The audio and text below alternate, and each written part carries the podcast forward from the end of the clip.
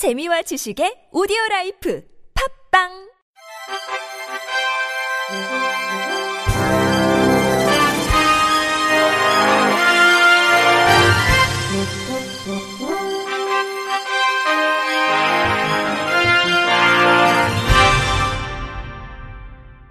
청취자 여러분 안녕하십니까? 5월 1일 수요일 KBRC 뉴스입니다. 지난해 장애인 의무 고용 사업체의 장애인 고용률이 2.78%로 상승 추세지만 의무 고용 이행 사업체 비율은 아직 절반에도 미치지 못하는 것으로 조사됐습니다.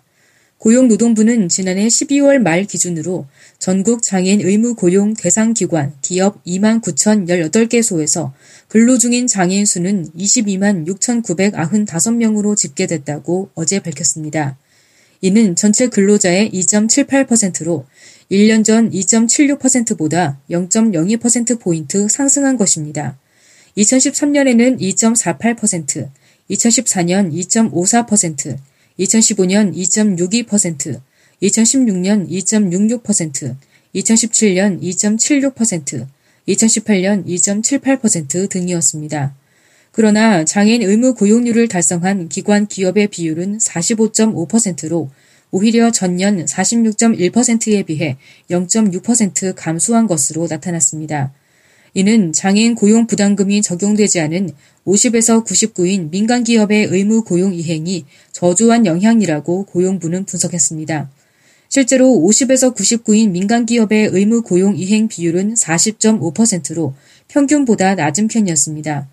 부문별로 살펴보면 국가, 자치단체 공무원 부문의 장애인 공무원은 24,615명으로 고용률은 2.78%로 파악됐습니다. 이는 일선 시도 교육청의 고용률이 전년 대비 0.14% 하락한 것이 주된 원인이라고 고용부는 설명했습니다. 시도 교육청의 경우 17개 교육청이 모두 의무를 이행하지 않았고 장애인 공무원 고용률도 1.7%로 공공, 민간을 포함한 모든 부문에서 가장 낮은 것으로 나타났습니다. 고용부 관계자는 2006년부터 교육 공무원에게도 의무 고용이 적용됐으나 충원이 원활하지 않은 탓으로 보인다고 설명했습니다. 공공기관의 경우 장애인 근로자는 전년에 비해 0.14% 높아진 15,691명으로 고용률은 3.16%를 기록했습니다. 고용부 박희준 장애인 고용과장은 장애인 고용이 꾸준히 개선되고 있는 점은 바람직하지만 교육청, 천인 이상 대기업 등 일부 부문에서는 장애인이 일할 수 있는 기회가 여전히 제한적이어서 사업주의 각별한 관심과 노력이 필요하다며 특히 교육 공무원에 장애인 의무 고용이 적용된 후 13년이 지났으나 장애인 고용률은 여전히 저조한 수준이라고 밝혔습니다. 보건복지부는 유엔 장애인 권리협약 전문과 우리나라의 제2, 3차 병합 국가보고서 등을 발간하고 매달 1일부터 복지부 누리집에서 공개한다고 어제 밝혔습니다. 유엔 장애인 권리협약 제35조에서는 협약 발효 후 2년 내에 협약 이행 상황에 관한 1차 국가보고서를 제출하고 이후 2차 보고서부터는 매 4년마다 제출하도록 규정하고 있습니다. 지난 2011년 1차 보고서를 유엔 장애인 권리위원회에 제출했지만 위원회 심사 일정 지연 등으로 2014년 1차 보고서 심사 후 2, 3차는 병합 심사가 결정됐습니다.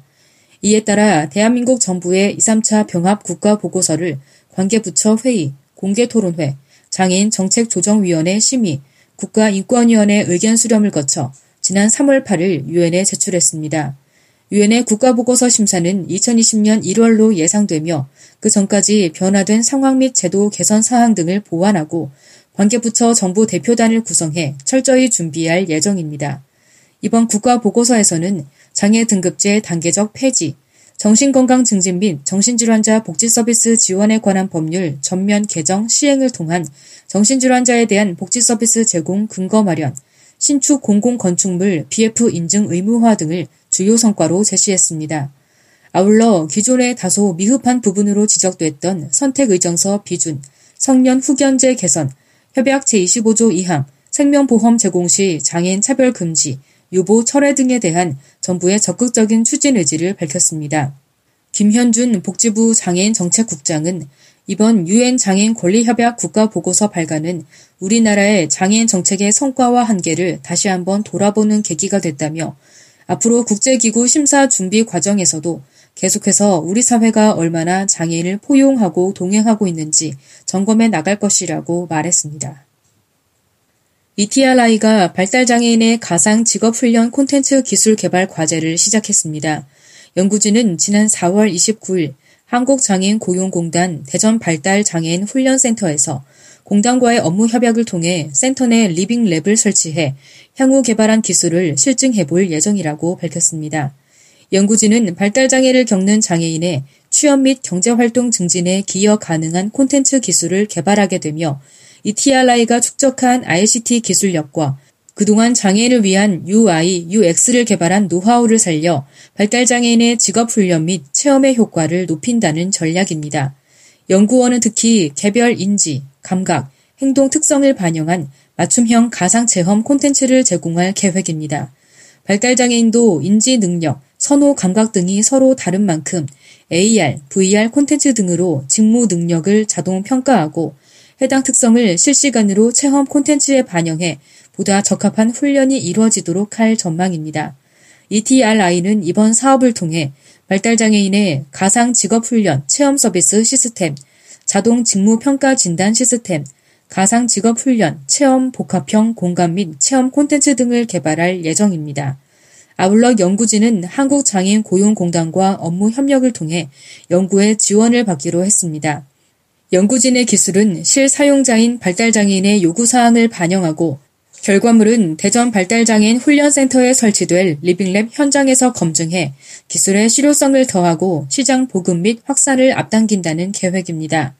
ETRI 차세대 콘텐츠 연구본부 이길행 본부장은 발달장애인의 직무, 취업 역량 제고를 통해 경제적 자립을 통한 삶의 질 향상, 사회적 비용 감소뿐 아니라 발달장애인의 사회 참여권 증대에도 기여할 것으로 전망한다고 밝혔습니다.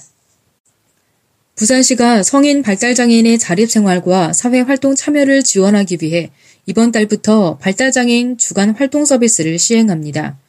발달장애인은 지적장애인과 자폐성 장애인을 아울러 말하며 부산시에 등록된 발달장애인은 약 13,000명입니다. 발달장애인 주간 활동 서비스는 성인 발달장애인이 교육, 취미, 여가 활동 등 지역사회의 다양한 프로그램에 참여할 수 있도록 바우처를 지원하는 제도로 월 44시간, 88시간, 120시간 중 이용자가 직접 선택할 수 있습니다. 부산시는 올해 국비 15억 원, 12억 원의 예산을 편성해 135명의 발달장애인에게 서비스를 제공하며 정부 지원 확대안에 따라 오는 2022년까지 지원 대상자를 약 1000명으로 확대할 예정입니다. 지원 대상은 만 18세에서 64세까지 장애인 등록법상 등록된 지적장애인과 자폐성 장애인으로 소득 및 재산의 유무와 관계없이 신청할 수 있으나 취업자, 재학생, 거주시설 입소자 등은 제외됩니다. 부산시는 원활한 사업 시행을 위해 지난 3월부터 구 군별 제공기관 공모를 추진해 서비스 제공기관 10개소를 지정했으며 서비스 제공 인력 60명에 대한 교육도 완료했습니다.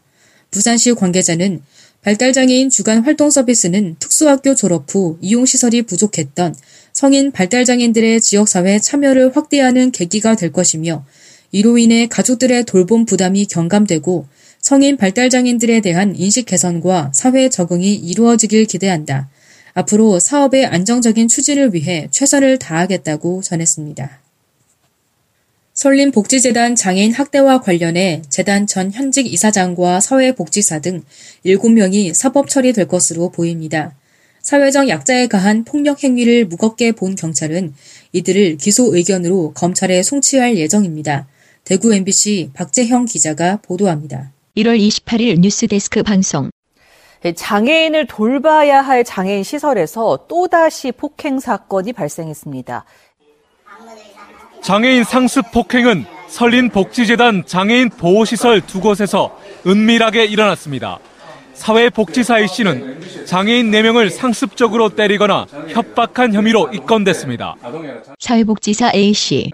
왜 그러셨습니까? 그런 행위들을 왜 하셨는지 여쭤봐도 될까요? 우발적인 겁니다. 우발적입니다. 센터장과 사회복무요원, 2명의 사회복지사도 장애인 4명을 폭행한 혐의를 받았습니다. 해당 센터장은 복지재단 전 이사장의 딸입니다. 경찰은 폭행에 직접 가담하지 않은 전현직 이사장들에게도 죄를 물었습니다. 장애인 폭행 사실을 알고도 관계 기관에 신고하지 않는 등 주의 감독 의무를 소홀히 한 혐의가 적용됐습니다. 박병진 대구 강북경찰서 형사과장. 이런 사례가 발생 시에는 전수조사를 통해 가지고 지속적으로 단속하여 계속 어, 발본세곤 하도록 하겠습니다. 대구지방경찰청은 이 밖에도 보조금 횡령과 월급 갈취 등의 비리로 전현직 이사장 등 10명 안팎을 별도로 입건하고 수사를 곧 마무리할 방침입니다. 경찰은 이번 수사 결과를 대구시와 북구청에 통보하기로 했습니다. 경찰 수사를 지켜보겠다고 했던 대구시와 북구청이 어떤 강력한 행정 처분을 내릴지 지켜볼 일입니다. MBC 뉴스 박지영입니다. 끝으로 날씨입니다. 내일은 전국이 맑을 것으로 보입니다.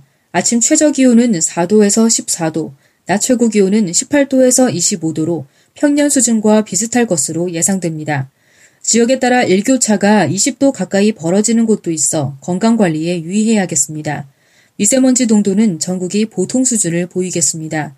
바다의 물결은 동해, 남해 앞바다에서 0.5m에서 1m, 서해 앞바다에서 0.5m에서 1.5m로 일겠습니다. 이상으로 5월 1일 수요일 KBRC 뉴스를 마칩니다. 지금까지 제작의 안윤환, 진행의 홍가연이었습니다. 고맙습니다. KBRC